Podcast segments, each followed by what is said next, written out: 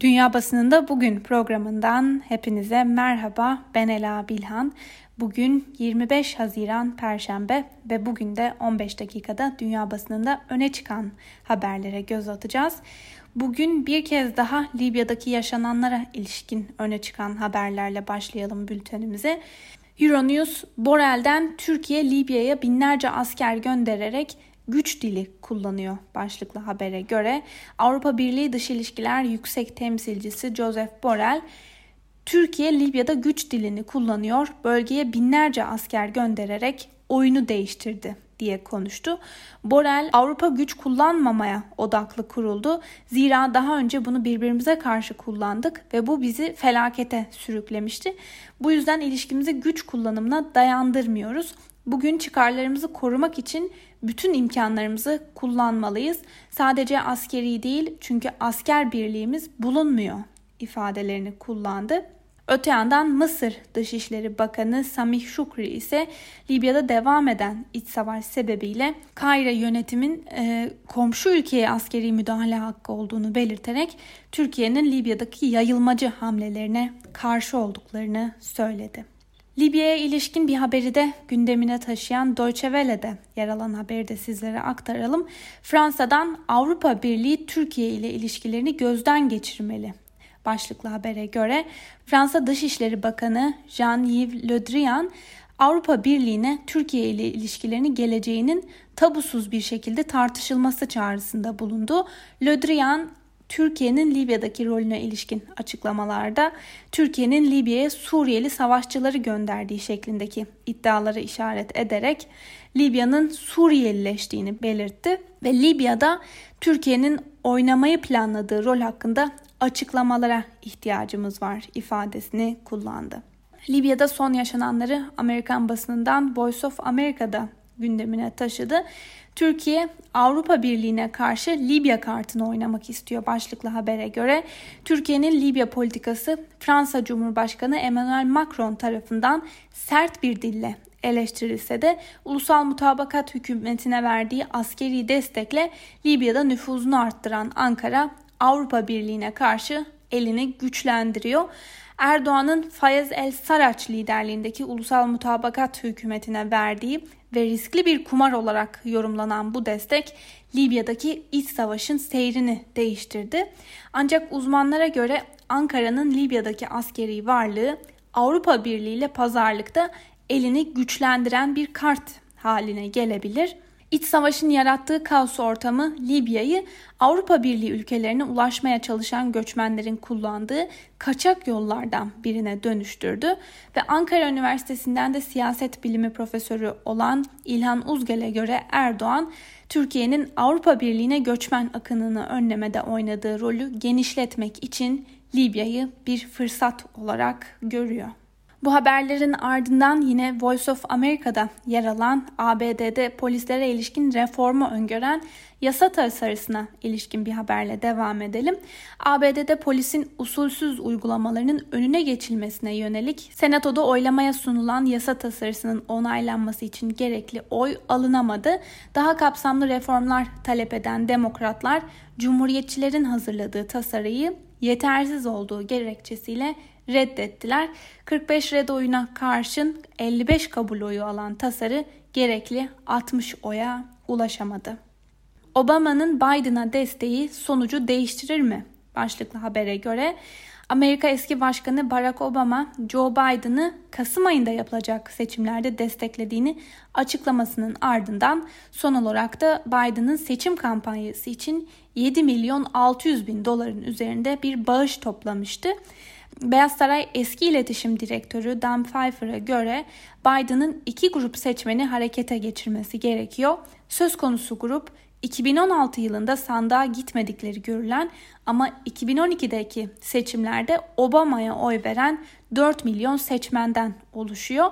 Diğer bir grupta 2012'de Obama'ya 2016'da ise Trump ya da demokratlar dışında başka parti adaylarına oy verenler ve Pfeiffer'a göre Obama bu grupları Biden lehine etkileyebilir. Öte yandan Obama'nın desteği Biden için bazı riskler de taşımıyor değil. Zira Trump'ın kampanya ekibi için Obama yönetimi döneminde Amerikan orta sınıfının zarar gördüğü ve ülkenin yurt dışındaki çıkarlarının baltalandığı yönündeki siyasi eleştirileri yeniden gündeme getirme fırsatı doğabilir. Yani Trump cephesi Biden'a oy vermekle evde kalmak arasında gidip gelen seçmene Obama yönetiminin beğenilmeyen politikalarını hatırlatarak yarar sağlayabilirler. Bazı Demokrat Partililer Floyd sonrasında Obama'ya Biden'ın destekçisi ve parti lideri olarak ihtiyaç duyduğunu belirtiyor. Ancak demokratlar arasındaki bazı muhalifler de parti içinde yapısal değişimler için atılımlarda bulunulduğu bir dönemde Biden'ı statükoya ve Obama dönemine dönmeye çalışmakla da eleştiriyorlar.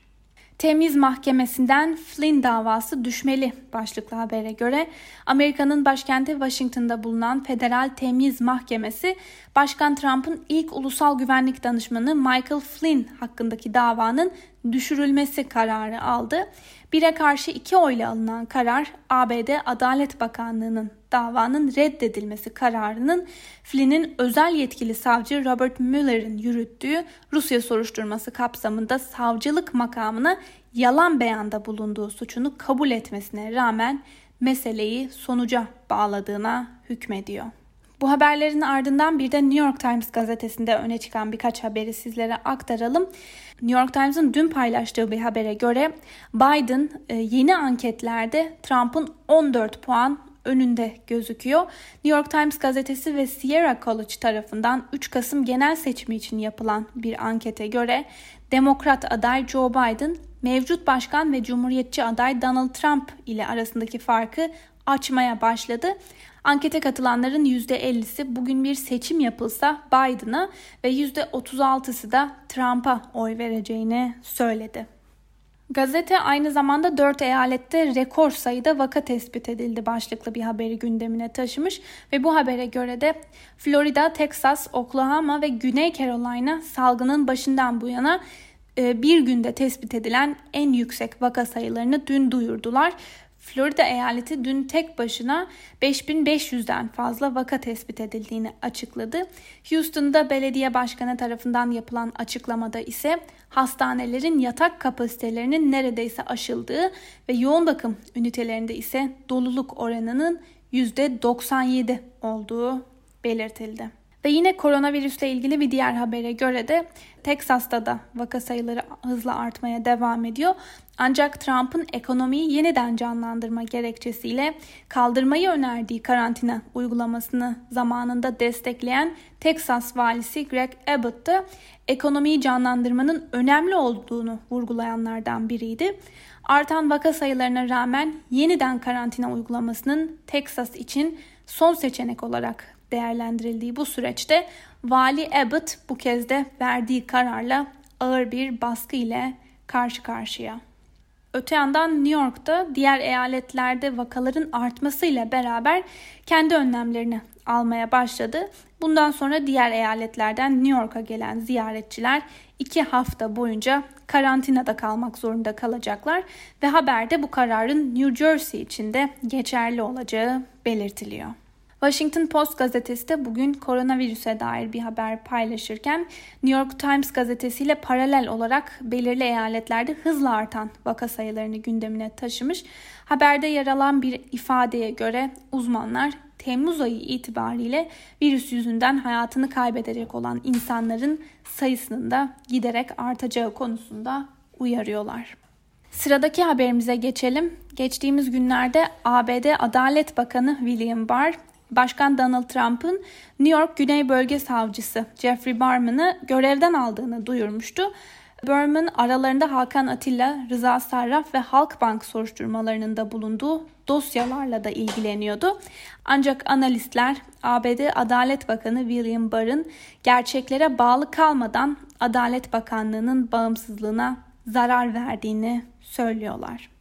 Bu haberlerin ardından bir de İngiliz basınında öne çıkan birkaç haberi sizlere aktaralım. BBC bugün Rusya'da bugün başlayan anayasa değişikliği referandumu neden önemli başlıklı bir haber paylaştı. Bu habere göre Başbakan ve devlet başkanı olarak Rusya'nın son 20 yılına damgasını vuran Vladimir Putin'in 2036 yılına kadar iktidarda kalmasının önünü açan anayasa değişiklikleriyle ilgili referandumda oy verme süreci bugün itibariyle başladı ve oy verme işlemi 1 Temmuz'da da sona erecek. Değişikliklerin kabul edilmesi halinde mevcut görev süresi 2024 yılında sona eren 67 yaşındaki Putin'in şu ana kadar üst üste görev yaptığı dönem sayısının sıfırlanması öngörülüyor. Böylece aday olması ve ilki 2024 yılında yapılacak iki seçimi de kazanması halinde Putin'in görevde geçirdiği süreye 12 yıl daha ekleyerek 2036'ya kadar iktidarda kalmasının önündeki yasal engelde kaldırılmış olacak. Rusya gözlemcileri bu değişiklikleri Putin'in geleneksel ve milliyetçi ideolojisinin anayasaya yansıması olarak da yorumluyor. Independent'ta öne çıkan birkaç haberle devam edelim.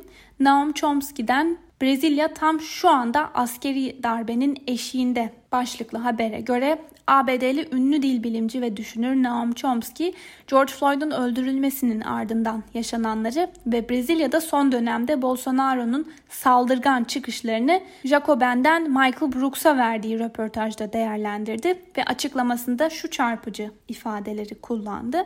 Brezilya şu an askeri darbenin eşiğinde birkaç gün önce ortaya çıkan Bolsonaro çetelerinin parlamento binalarına, yüksek mahkemeye saldırılarını gösteren görüntüleri izlediniz mi bilmiyorum.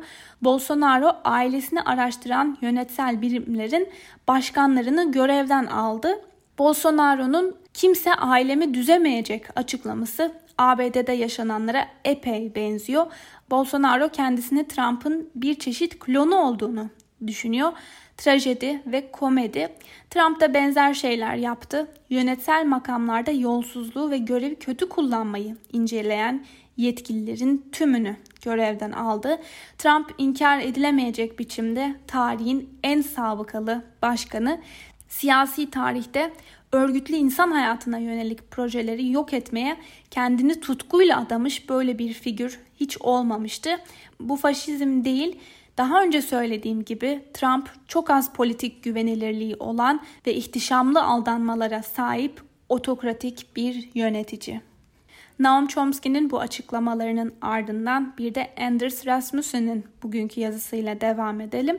Koronavirüs dünya genelinde demokrasinin çöküşünü hızlandırdı başlıklı yazıya göre küresel demokrasinin karşı karşıya bulunduğu zorluğu ele almanın tam vakti.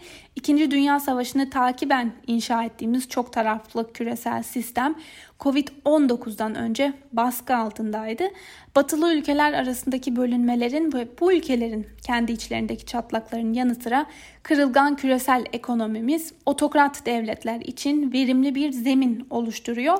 Rusya gibi ülkeler kurallar kitabını yırtıp atarken Çin gibi revizyonistler de bu kitabı yeniden yazmaya ve çok taraflılık zarını kendi lehlerine gelecek şekilde tutmaya kalkıştı.